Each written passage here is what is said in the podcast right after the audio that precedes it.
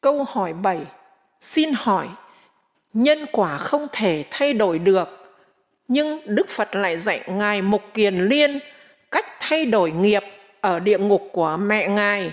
Vậy Đức Phật có tác động vào quy luật nhân quả không? Sự thật, nhân quả không thể thay đổi được. Nhưng việc Đức Phật dạy vị Mục Kiền Liên cách thay đổi nghiệp ở địa ngục của mẹ Ngài Mục Kiền Liên, đây là một bài học Đức Phật muốn dạy cho các môn đồ của Phật các đời sau.